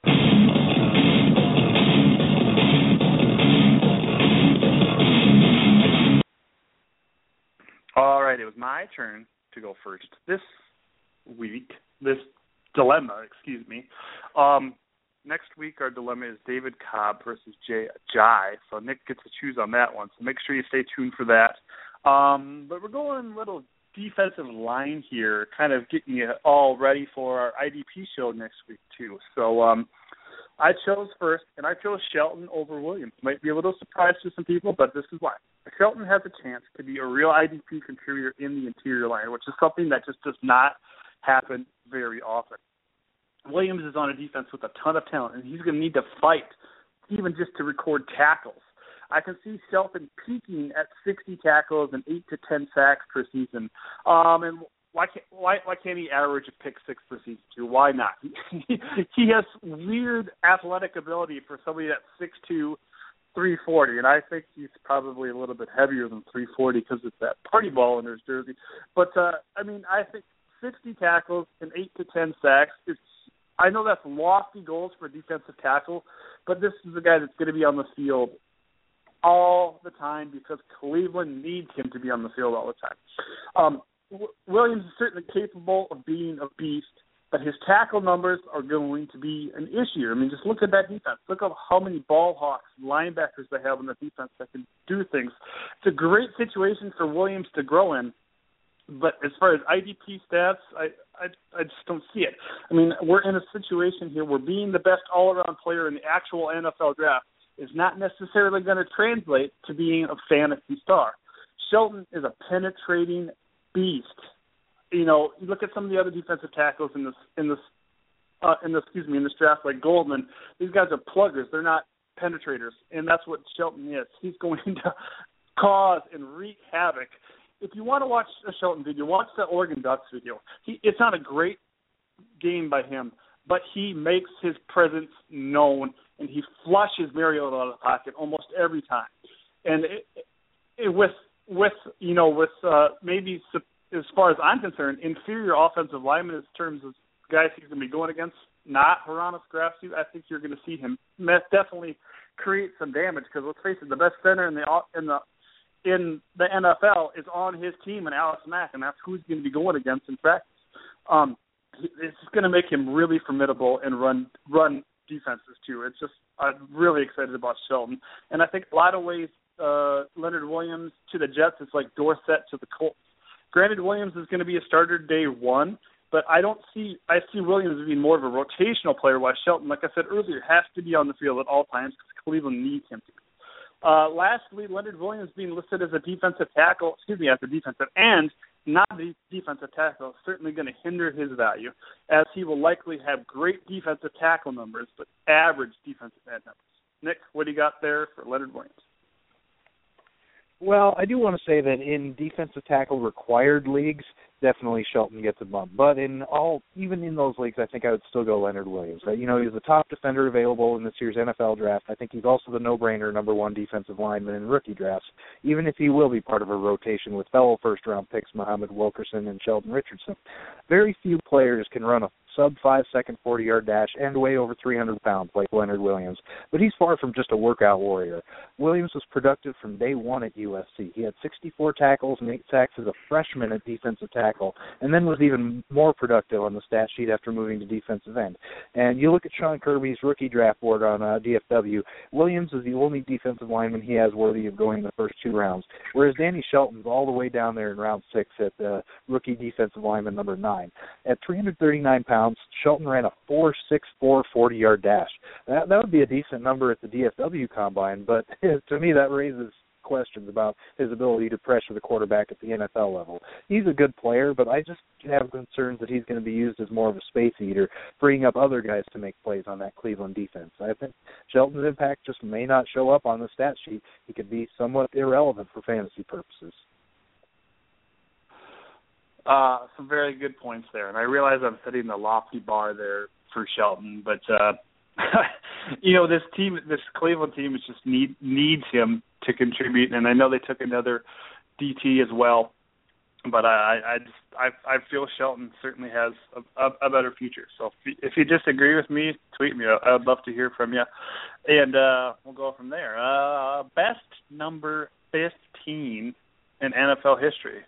Uh, as we talked about earlier, Nick, this is kind of a weak, weak one this week, but uh, this is a, a thing that we keep going back to every now and then. And as we go through all the numbers in NFL history, one, zero, zero, and uh, double zero, excuse me, through 99, as we try to figure out who the best in NFL history was that to ever wear that number. What do you got for us?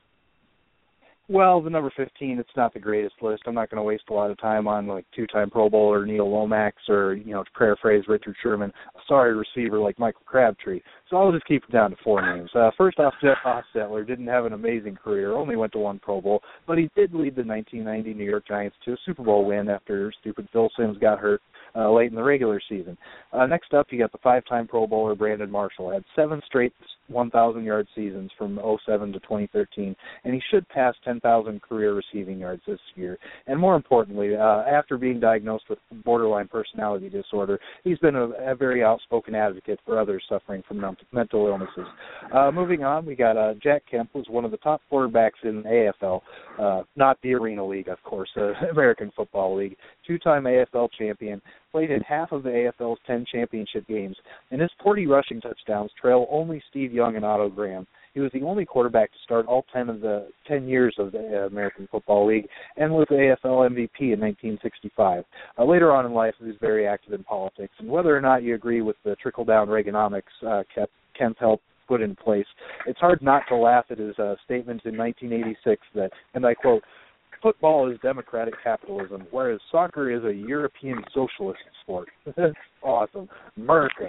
But uh, no question, the best number 15 of all time is Green Bay's quarterback Bart Starr, winner of five championships between 1961 and 1967, including the first two ever Super Bowls. Only made it to four Pro Bowls, but my favorite stat from Bart Starr came from 1966. He started 13 games, threw 251 passes, and only three interceptions. That's incredible. You know, before guys like Terry Bradshaw, Joe Montana, and Tom Brady were winning title after title, Bart Starr was helping Green Bay become known as Title Town, the best number 15 of all time. Uh, yeah, I, really can't disagree with you there on any of those guys. I, I I almost forget about some of those receivers like Marshall, but uh there's also Michael Floyd and Crabtree. But I not really need to bring those guys up. Bart Starr is is number one. I mean, he set he set the bar so so high for any guy that wants to be called a a franchise quarterback, and where he maybe didn't produce amazing fantasy numbers in terms of what we what we see today. Um, best best number fifteen of all time, easily is Bart Starr. Um, trivia question. Actually, I have another one for you in a second too. But do you know the only player to wear the number 15 for your Washington Redskins and my Oakland Raiders? Was it Hostetler? Yes. I thought that was going to be too easy for you, and it certainly was. um, so, uh, yeah, just an interesting tidbit there only interesting to probably me and Nick, but I just came across it in my research, so I thought that was interesting. Um, uh, Odell Beckham Jr., Nick, my last point here as we get done, is on the cover of the new Madden. Is this really a curse? What, what, what are your thoughts? Uh, you know what? I'm just not a superstitious person. I don't believe in curses. Football's a brutal sport. A lot of guys get hurt every year. I don't think being on the cover of Madden has anything to do with it. okay. Uh, obviously, it's it's maybe bigger news than it needs to be, and you know people want to spot that. out or whatnot. But uh, uh, good for him, and uh, it's uh, it's certainly been been a curse for some people, not necessarily injury wise. But uh, one other trivia question, and again, it's probably going to be way too easy for Nick because because I know I know you more than just talking with you once once a week for two hours. Um, do you know the only? Can you name the two franchises that have been represented on the cover of Madden twice? Ooh, that is a tough one. Come on, you are a Madden dork, and don't pretend you're not. You sure you don't have the posters on your wall? all the, all the? I don't, and you know what? I should know this because I just recently sold all my old PlayStation 2 Madden, so I looked at them recently. But ah, I it's no, yeah, I, I I'm I'm clueless. Sorry, I'm drawing a blank here. Well, it's a little bit of a trick question because for some reason, uh, Barry Sanders was on the cover of Madden 14, which is Madden 25 or whatever, a classic Mm. cover there, and Calvin Johnson was of course on Madden 13. Um, and, and then the other weird one, he's got to roll the clock back, and I think this is maybe the first year they actually put a player on the cover, and that's 2001 was Eddie George of the Tennessee Titans, and then somewhere maybe 2007, actually it was 2008 when they had Tennessee also had Vince Young on the cover. So uh interest interesting tidbit for if you need to win a trivia game somewhere in the future. um, but obviously that that uh, answer could change as uh, they continue to make Madden games every single year and keep us football dorks happy. Uh, that is all we have for you today. This has been the Dynasty Pulse. I want to thank our amazing polling guard Sal Conti for getting us the lowdown on some great offensive linemen that we can see helping our guys protecting the realm, if you will.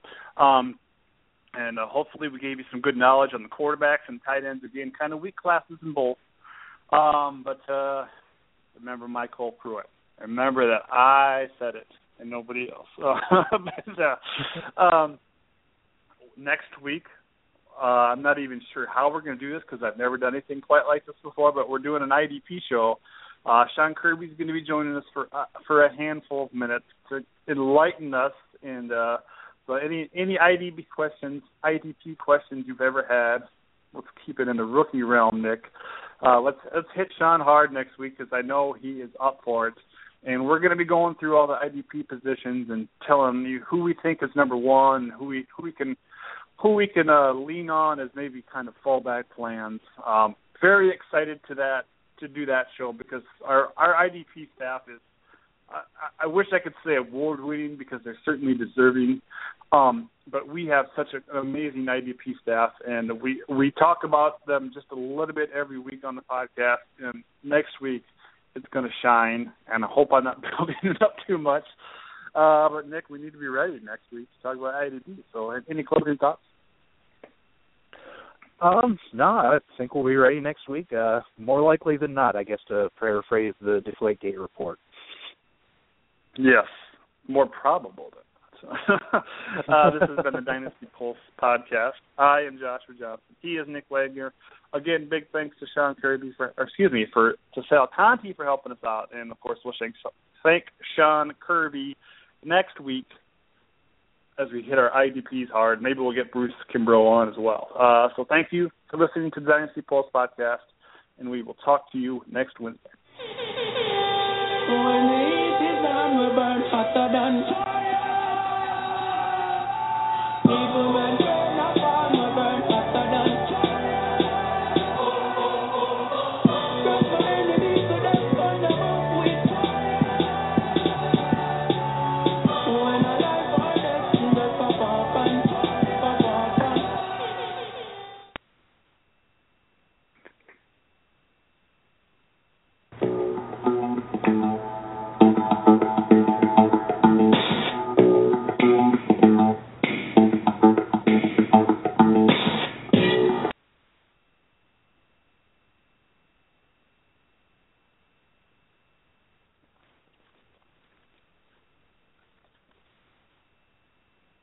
guys, it is Ryan. I'm not sure if you know this about me, but I'm a bit of a fun fanatic when I can. I like to work, but I like fun too. It's a thing. And now the truth is out there. I can tell you about my favorite place to have fun Chumba Casino. They have hundreds of social casino style games to choose from, with new games released each week. You can play for free anytime, anywhere. And each day brings a new chance to collect daily bonuses. So join me in the fun. Sign up now at chumbacasino.com. No purchase necessary. Group. Void were prohibited by law. See terms and conditions. 18 plus.